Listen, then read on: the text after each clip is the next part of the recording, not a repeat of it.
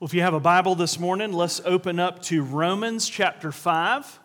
Romans chapter 5, as we continue on in our study of the fruit of the Spirit. You hopefully have noticed as we have moved through the liturgy up until this point that we are talking about the idea of peace and looking at that particular fruit this morning. So remember, if you have no idea where Romans is, that's okay. Feel free to use the table of contents. You'll Matthew, Mark, Luke, John, Acts, Romans.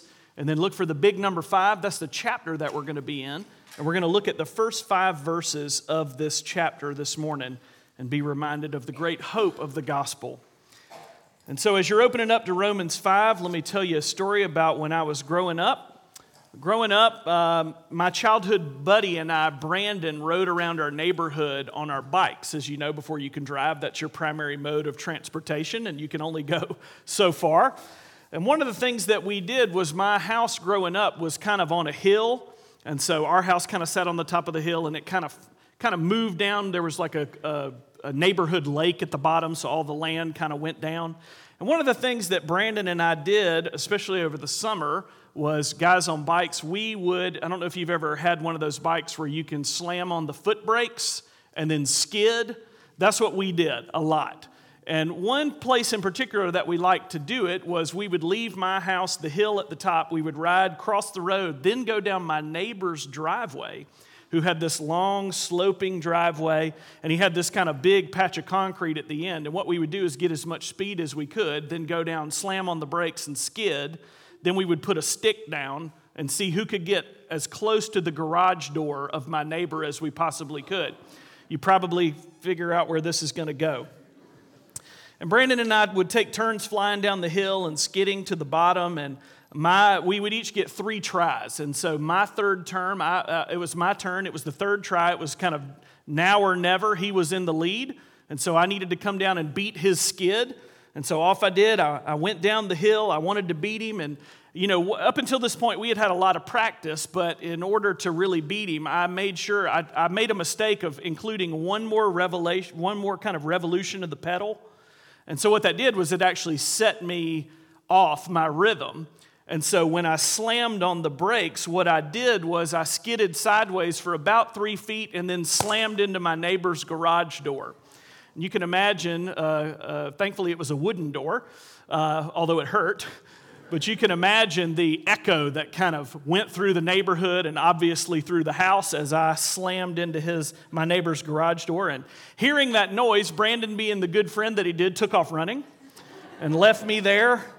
And uh, he left me dazed and confused at the bottom of the driveway. And then I opened my eyes and I saw my neighbor, this man of about 60 year old, kind of looking down at me, staring down at me, wondering what was going on. And he fussed at me and he was mad at me, and, and I was so mad at Brandon for leaving me, and now my neighbor was mad at me. What am I going to do? I'll tell you the rest of the story at the end. As you think about that time, I bet you can think of a time when you and someone else were at odds with someone. It's not very fun, it's not a fun time to be in. Some of you may actually enjoy being in constant conflict with others. I am not one of them. I'm not one of those people. I am willing to enter into it if necessary for a time, but conflict keeps me up at night. It keeps my stomach in knots. I do not enjoy it, and you probably don't either. And as you survey the world around you in your own life, in your, your neighborhood, your family, whatever it is, it doesn't take long to realize that peace is actually a very elusive thing in a fallen world, is it not? All around us, the world is full of strife, it's full of conflict, it's full of self interest. Why? Because it's full of a bunch of sinners. And so you think about this and, and the, how elusive peace is in our fallen world. You think about poets have written about peace for centuries. Singers have sung about peace for what seems to be forever. Politicians have given speeches and called for peace. Rodney King famously called for it during the LA riots when he said, Can't we all just get along? Yet it remains elusive. Think about how many decades politicians have called for, quote, peace in the Middle East, and yet it's still just as it seems like it's never going to happen. What this does as we survey the world around us is it reminds us that true peace must come from God Himself, which is why it's a fruit of the Holy Spirit. It's something that God has to give us. C.S. Lewis famously wrote in his book, Mere Christianity, he said, God cannot give us a happiness and peace apart from himself because it's not there. There is no such thing. But the Bible tells us that humanity is already at odds with God because of our sin.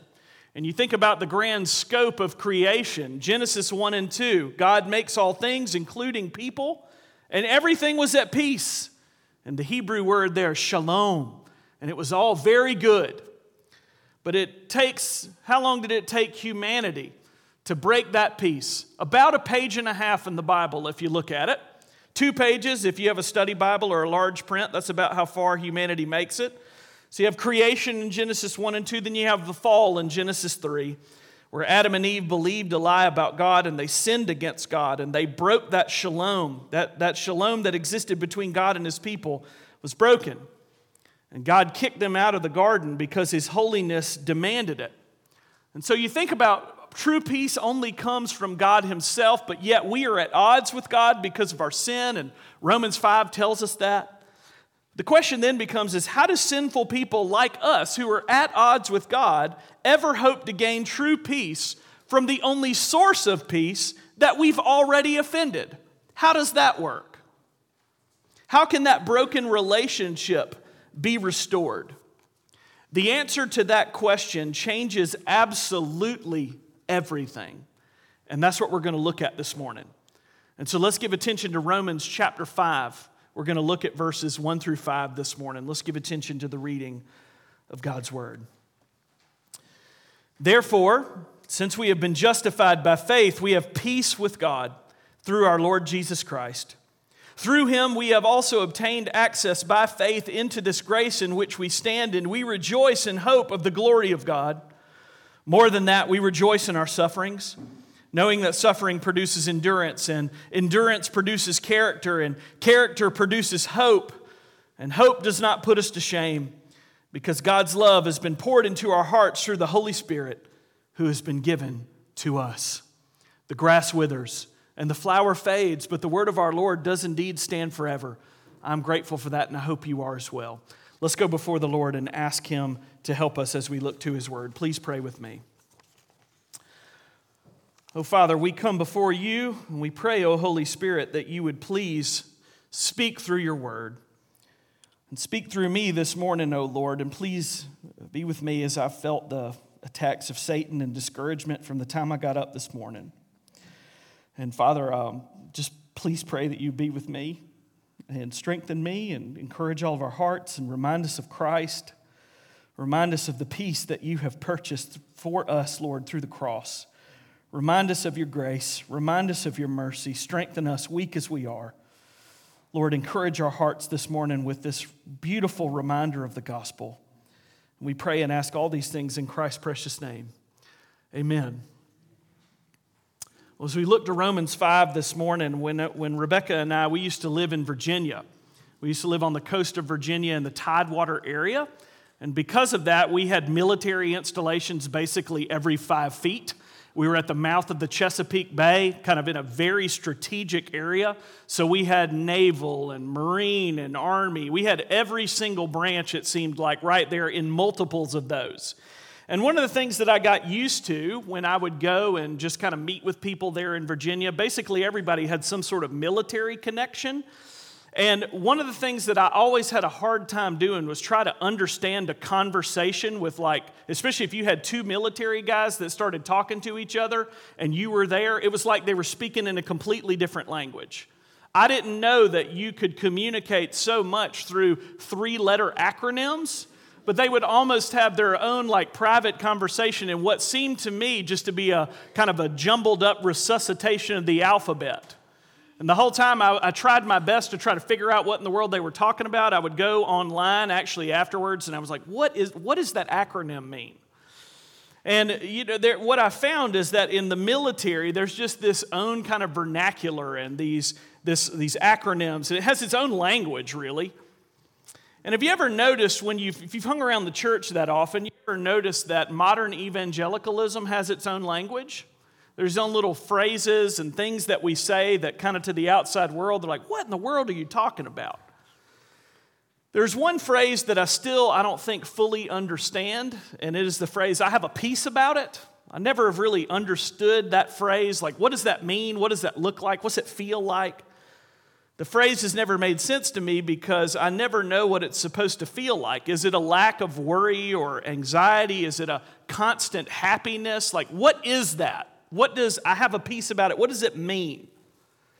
And this morning, we're trying to understand what the Bible says about the third fruit of the Spirit. We remember in Galatians 5, you know, the fruit of the Spirit is love, joy, peace. That's the one we're talking about. Love, joy, peace, patience, kindness, goodness, faithfulness, gentleness, and self control. So we're looking at this third fruit this morning, and peace is an important word in the Bible. It's a super important word in our passage this morning. In the Old Testament, the word is, in the Hebrew, is shalom which, according to Strong's Concordance, is a kind of quiet tranquility, a feeling of safety, friendship. But that word means so much more. That is a deep and rich word in the Old Testament. In the New Testament, which is primarily written in Greek, the word there is eirene, which means the tranquil state of a soul assured of its salvation through Christ. And so, fearing nothing from God and content with its earthly lot, of whatever sort that is. Very helpful definition, kind of a working definition of this word that we see this morning. And here's what Christopher Wright said in his helpful little book on the fruit of the Spirit. He said, Once our relationship with God is settled, then the Spirit of God pours his new life into our lives, and that life of God begins to bear fruit. And so, getting in the right order is crucial to our understanding of the Holy Spirit. And this is something that we've talked about for the past few weeks and may change even the way that you may have heard the fruit of the Spirit taught before. That cultivating the fruit of the Spirit is not something we do on our own to quote unquote settle our relationship with God. These are not things that we kind of gin up in and of ourselves and then we bring them to the Lord and say, hey, is this enough peace for you to love me? Hey, is this enough kindness? Is this enough goodness? Is this enough for me to finally settle our relationship? That's not how the fruit of the Spirit work, thankfully, because that's an impossible task. The fruit of the Spirit is something God cultivates in us as a result of the relationship being restored by Him and not us. And we'll see that this morning in our passage. Again, here's what Wright said about kind of this chasing after and trying to do it on your own. He said, Cultivating the fruit of the Spirit, you see, is not about polishing our own halo or keeping up a good image. That sort of thing is stupid and false, and everybody, including God, can see through it. It's about making Christ visible and making the gospel attractive. So, this pursuit of trying to do it on our own is a, a fool's errand. And so we trust the Lord as He works these fruit of the Spirit in us, and through our lives, it overflows into the world around us. And the idea of peace lies right at the heart of getting this in that proper gospel order and making Christ visible in our lives to a broken and dying world. And so, our two big points that we're going to look at this morning, if you're a note taking type of person, as we think about this idea and this word of peace, what's that look like? Number one, we're going to see the peace that God gives to his people. The peace that God gives to his people. Then, in our second point, we're going to see the peace that God works through his people. So, the peace that God gives to us, and then the peace that God works through us is what we're going to look at. So let's look at that first point the peace that God gives to his people. If you are familiar with Paul's letter to the Romans, you know that it starts with anything but peace. Romans, it begins actually with wrath. Chapters 1 through 3 in the letter to the Romans is full of bad news. Paul starts off with kind of this universal indictment against the sin of humanity. That sin has left absolutely everyone under God's wrath and judgment. Paul says that everyone is guilty, regardless of religious background, ethnicity, religious performance. It's just a sweeping indictment, for all have sinned and fallen short of the glory of God. No one has a righteousness on their own that excludes them from judgment. And that leaves humanity with a huge question well, what do we do about that problem? If all of us stand under the wrath and judgment of God, where do we go? What do we do? But the end of chapter 3, Paul makes a little switch, and the good news gets turned on like a fire hose. And from there on out, it's just good news. And God gives the solution where you hear again, but now, but now, God has acted in this way. God has given us a righteousness apart from the law and outside of ourselves. The fancy word for that is extra nos, from outside of ourselves. This righteousness that we do not have in our own hearts. It has to be given to us, and it is given to us through Christ. In chapter 4, Paul uses the life of Abraham as a case study. And remember, he says famously that Abraham believed God and it was credited to him as righteousness, this doctrinal idea or this topic of justification by faith alone. And we finally arrive at chapter 5 where we are this morning, and you see that ever crucial word, therefore, which again you ask the question is, what's it there for? So, in light of all of this stuff that we've talked about, chapters 1, 2, 3, and 4, bad news, good news, wrath and judgment, and the life of Abraham, therefore, because the good news of chapter 3 and 4 is true, look at how Paul starts off in, in chapter 5. He says, Therefore, since we have been justified by faith, we have peace with God through our Lord Jesus Christ. Think about the good news that's there. And you think we have peace with God through faith, but faith in what? Faith in our own efforts? Faith in my own religious performance? Faith in how many times I come to church? Whatever it is. Faith in what? Paul tells us we have obtained faith through our Lord Jesus Christ. This peace comes through Christ and Christ alone.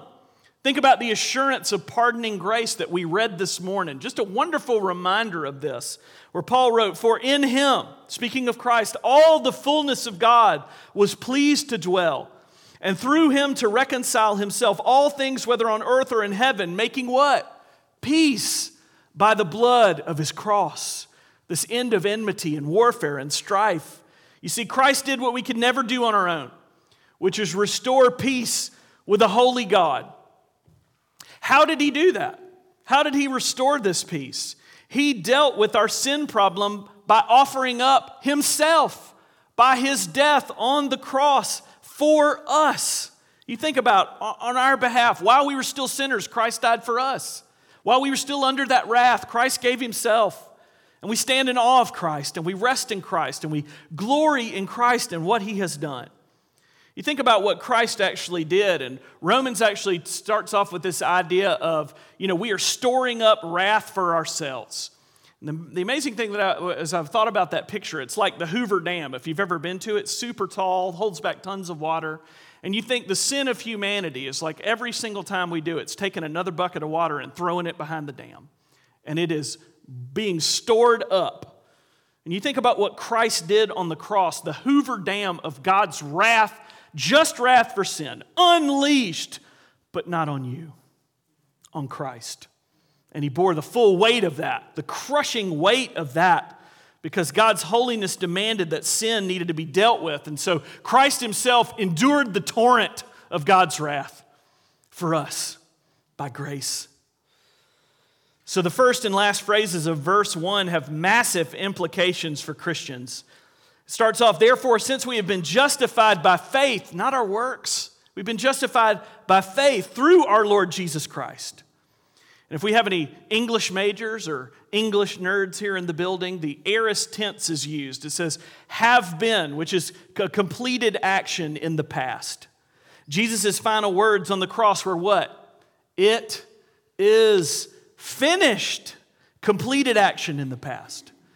And you see this middle phrase of verse 1 it says, We have peace with God.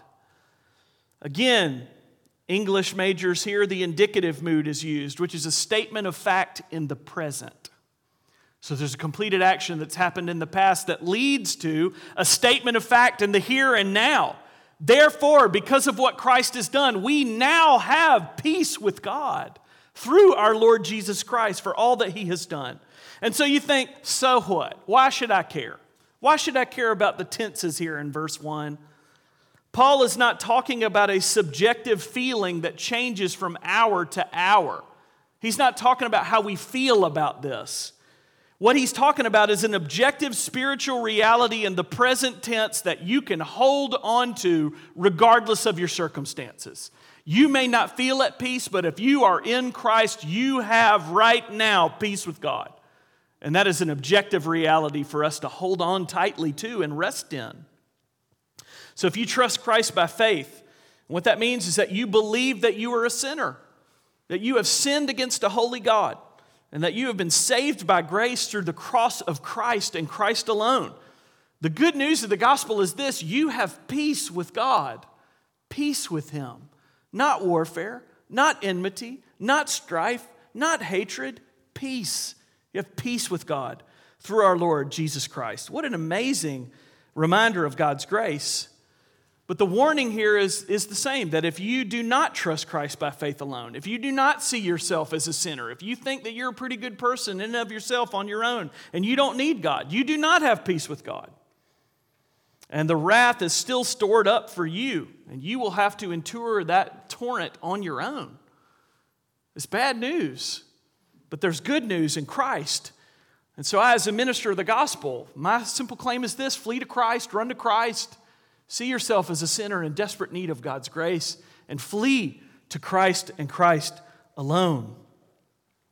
But we think, even in the midst of this, we hear these great promises of verse 1 and that there's, we have peace with God. But how many Christians still live their lives as though God is mad at them? That may be you today. You've sinned big, and you think, and, and only you and God know about that big sin, and you feel guilty about it, and you, you keep waiting for the lightning to strike and the wrath to fall. You think, well, if he only knew about that one, about that one. I'm just waiting for the hammer to drop. When is, when is the recompense going to come due? When is the bill going to come due? And you live in constant fear of that. The good news of the gospel is this objective fact this morning that if you are in Christ, all of the things that keep you in a cycle of shame and guilt have been paid for at the cross of Christ. It is finished. What sin do you have in your life if you were a Christian? What sin do you have that was too big for Christ to not accomplish redemption for? What thing in your life is not covered by the final words of Christ where he said, It is finished, that it's been dealt with? See, that's the amazing news of the gospel. And you think, well, it can't be that free. There has to be something I need to do. It can't be that free. Oh, that's the good news of the gospel, though. It is. It is that good. It is that free because Christ has done it. And so we look to Christ and we trust in Christ and we remember that statement of fact it is finished. Paul says that if you're a Christian, God has declared you righteous forever. And because of this, you no longer have to live in fear of judgment as if you're somehow on spiritual parole you've been set free from jail, but you need to make sure that you go back in and check in and bring your good works and bring your righteousness and say, Look, I've been a good boy. Look, I've been a good girl. Is this good enough to grant me a few more weeks or days out on the street? That's not how the gospel works. That's not how Christianity works. We don't live our lives on parole. You can live with the absolute assurance that you have peace with God forever because of Christ. And so, again, the call is this trust Christ and calm down.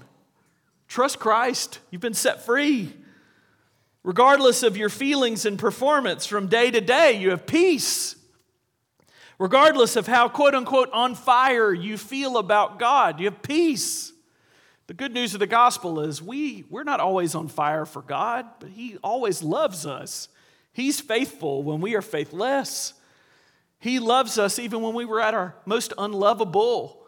Isn't that the good news of the gospel? It really is that simple, but boy, don't we love to complicate it.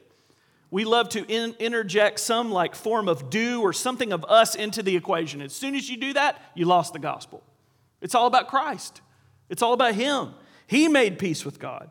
And you think peace with God is a huge deal. It is a present reality for those in Christ. What it tells us is that God is not mad at you. Paul could have stopped right there, and that would have been great on its own, but he didn't. Look at the other we benefits that accompany this justification by faith. Look at verse 2. He says, Through him, through Christ, we have also obtained access by faith into this grace in which we stand, and we rejoice in the hope of the glory of God. What, what an amazing thing. Then we look at, look at verse 3. It says, And we rejoice in our suffering. Oh, whoa, wait, what? what? I mean, all those promises sound great, but and we rejoice in our what? We rejoice in our suffering? How's that work? Remember, for Paul, suffering didn't mean someone was mean to him once or he didn't get invited to a party. You think about the life of Paul. What did he endure? Stonings, shipwrecks, being beaten within an inch of his life, run out of town. And when you think about for Paul, he says, and yet, even in the midst of that, we rejoice in our suffering. Paul says that peace with God, which is this week's fruit, allows us to rejoice, which is last week's fruit love, joy. We rejoice in our sufferings because God's love, the first fruit, has been poured into our hearts by the Holy Spirit, and we were reminded of these objective truths the love of God, the joy of God, the peace of God. All those three hang together. And we're reminded of these objective facts as we live and we walk in the world. How can Christians experience joy in the midst of suffering? By standing on the trustworthy promises of a trustworthy God. These promises of peace and access and acceptance and, and love and assurance and forgiveness and grace and they rest in his goodness and love and his sovereignty and his providence in the midst of pain and suffering and ongoing fights with sin. We rest in what Christ has said. We, we rest in the promises of God. We say, regardless of the circumstances, I'm going to believe that. And I'm going to rest in that. Even though I don't feel it, I'm going to rest in it. I'm going to trust in it. Here's what Augustine said what grace is meant to do is to help good people, not to escape their sufferings, but to bear them with a stout heart, with a fortitude that find its strength in faith. The entire Bible assures us from cover to cover that God can be completely trusted. And so when he says that we have peace with God, it is exactly that. Again, here's what Wright said He said, For a life that is filled with this kind of peace is a powerful witness to the gospel, which is our second point which is the peace that God works through his people. So, this peace that God has given to his people comes through the Lord Jesus Christ. But yet, there's also a powerful witness to the world around us, which is this peace that God works through his people. Thomas Watson once was walking behind a father and son, and the father picked up his son and hugged him and said, I love you, son. And the son replied while in his arms, I love you too. Now, was the son at that moment that he was in his dad's arms legally any more his son? No. But was the son experientially more his son as he heard the words of his father just remind him, hey, I love you? And for a second, it just kind of drew close. Was there? Yes, he felt that in that moment. And the job of the Holy Spirit is to make what is legally true of you in heaven right now, if you were in Christ, an experiential reality as you see the fruit grow in your heart and you're changed by grace, and then that fruit spills out of you into the world around you as a witness to Christ. A few chapters later in Romans, Paul describes what this practically looks like in Romans chapter 4, verses 14 and 18.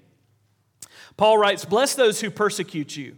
Bless and do not curse them. Rejoice with those who rejoice. Weep with those who weep. Live in harmony with one another. Do not be haughty, but associate with the lowly. Never be wise in your own sight. Repay no one evil for evil, but give thought to what is honorable in the sight of all. If possible, so far as it depends on you, live peaceably with all. As this fruit pours out and it becomes a blessing to the world around us, remember having that in the gospel in the right gospel order is absolutely crucial. We can die to ourselves and seek to live at peace with others because God made peace with us first by sending his son to die in our place and secure that peace. Getting that in the right order matters. Why can we, why are we set free to live at peace and to die to ourselves and live unto Christ and to be peacemakers? What sets us free to do that? Because God has already done that for us. And we live out of that objective reality that we see in Romans chapter 5, verse 1. Again, we were reminded, 1 John 4 19, we love why? Because he first loved us. Getting that in the proper order is amazing. Again, here's what Wright said, super helpful on this. He said, Since God, quote, since God has made peace between himself and us at his own great cost through the death of Jesus on the cross, God now calls us to live in peace with one another as a way of living out the transforming power of the cross in our practical lives. But that does not come naturally to us in our fallen sinfulness and dividedness. It is something that has to be cultivated like fruit, the fruit of God's Spirit at work within us and between us. And that's why Paul can both describe it as fruit and also tell us to make every effort to live in that way, end quote. Long quote, but a helpful quote. Now, we think about the call of that to go and live at peace with each other, and we realize that we're going to mess that up. You do realize that, right? We're going to mess that up. But this is where we all need Jesus and we rest upon his grace and we go and say, Lord, work this fruit in me. Lord, give me more love, joy, peace, patience, kindness. Give me more of those, oh Lord. Help me to be about that work in the, in the area in which I live. Lord, work that fruit in me. I realize I don't have that. I'm not a peacemaker. I'm going to mess this up. And we go to Christ and we say, Lord, please forgive me. But Lord, give me more peace. Help me to be a peacemaker. We're all going to mess it up. But empowered by the Holy Spirit and anchored by grace, we seek the upward call of God to be people who seek to let the peace of Christ rule in our hearts. And we're called to be thankful, as Paul reminds us in Colossians 3. And so, how are you seeing this fruit grow in your life? Almost done. How, do, how are you seeing this fruit growing in your life this morning? How is a deepening understanding of the peace of God purchased at Christ's expense freeing you up to live at peace with others? Or is it? Are you still just hard hearted? When you think, I still need to do this on my own, and I don't want to give peace to this person. I don't want to seek forgiveness to that person. I don't want to do that. My simple call would be to look to Christ. Look to this supper set before you what Christ has done to accomplish that peace, look to Jesus. Trust and rest in Him. Who do you need to make peace with today? Who are you refusing to extend a word of peace to? Again, as I think about this, I think, what if God still held our faults over our head? Are you asking others to adhere to a standard that even you can't keep? That I'll only extend you peace if you do X, Y, and Z, and you, you make the spiritual checklist that I've put in front of you. What if God did that to you? What if He continued to do that with you? What if it, what if it wasn't finished? Go and make peace. Let today be the day. Repent, flee to the cross, flee to Christ, trust the Holy Spirit as you seek peace for the glory of Christ. Jesus himself said in the Sermon on the Mount in Matthew 5 9, Blessed are the peacemakers, for they shall be called sons of God. And we can be called sons of God and make peace because the Son of God made peace, peace with us first by the blood of his cross. And again, as we're so quick to forget, we're so quick to forget, a tangible reminder of the lengths Christ went to secure this peace with God is set before you this morning in this table, the Lord's Supper. How did Jesus make peace? He made it by the blood of his cross. What is this reminder of? Christ's body broken for you, Christ's blood shed for you for the forgiveness of sins, a reminder of the peace that he purchased at the cross, a reminder of all that God has done for us. I want you to let the words of Romans 5 1 and 2 hang like a banner over this table as we gather around it in just a moment. What are those words? You have them right there. These are the banner. This is the banner that hangs over this table as we come. Therefore, since we've been justified by faith, we have peace with God through our Lord Jesus Christ. Through him, we have also obtained access by faith into this grace in which we stand, and we rejoice in the hope of the glory of God, the good news of the gospel. Now, remember when I was on the ground at my neighbor's house, staring up, and I had this angry guy looking down at me? He was angry rightfully so. I drilled his garage door. But he was also worried about me. I told him what we were doing, and he fussed at me for doing something foolish, and he was absolutely right. And I quickly apologized. I grabbed my bike and I ran home. The next day, we had a school field trip to the local museum in Greenwood, South Carolina. And when, and when we all got there, I found out my neighbor was the curator. I walked in, I'm like, oh no. And I hid in shame and I tried not to make eye contact. You know, you look at your shoes the whole time, you're like, maybe if I don't look at him, he won't look at me. I'm like, oh man, this is the worst. I hid in shame. I tried not to make eye contact, but it was, as you know, it was a small town. It was a small museum, and there was nowhere to hide. And later on in the tour, as I was continuing to look at my shoes and just try to get through this, I saw a big pair of shoes come up next to me. And I looked up, and my neighbor was sitting there next to me, and he was smiling and he was winking. We were at peace, and I knew it. While I was hiding in guilt and shame, he sought me out. He moved towards me. He reconciled me to himself. He paid for the damages to the garage door himself, and I never heard another word about it. Ladies and gentlemen, as you consider the moral of that story, I lay before you that is the gospel message of grace. Hiding in our guilt and shame, in our brokenness and our fear and our worry, while we're staring at our shoes, the Lord comes up and he's made peace with us through our Lord Jesus Christ. Is that not good news? So if you're here and you trust Christ as you take this table, be reminded it is finished. It's finished, it's done. His grace is real, His mercy is real. There's no catch. There's no catch. There's no gotcha. For those of you who trust in Christ, hear the promise and the good news of the gospel.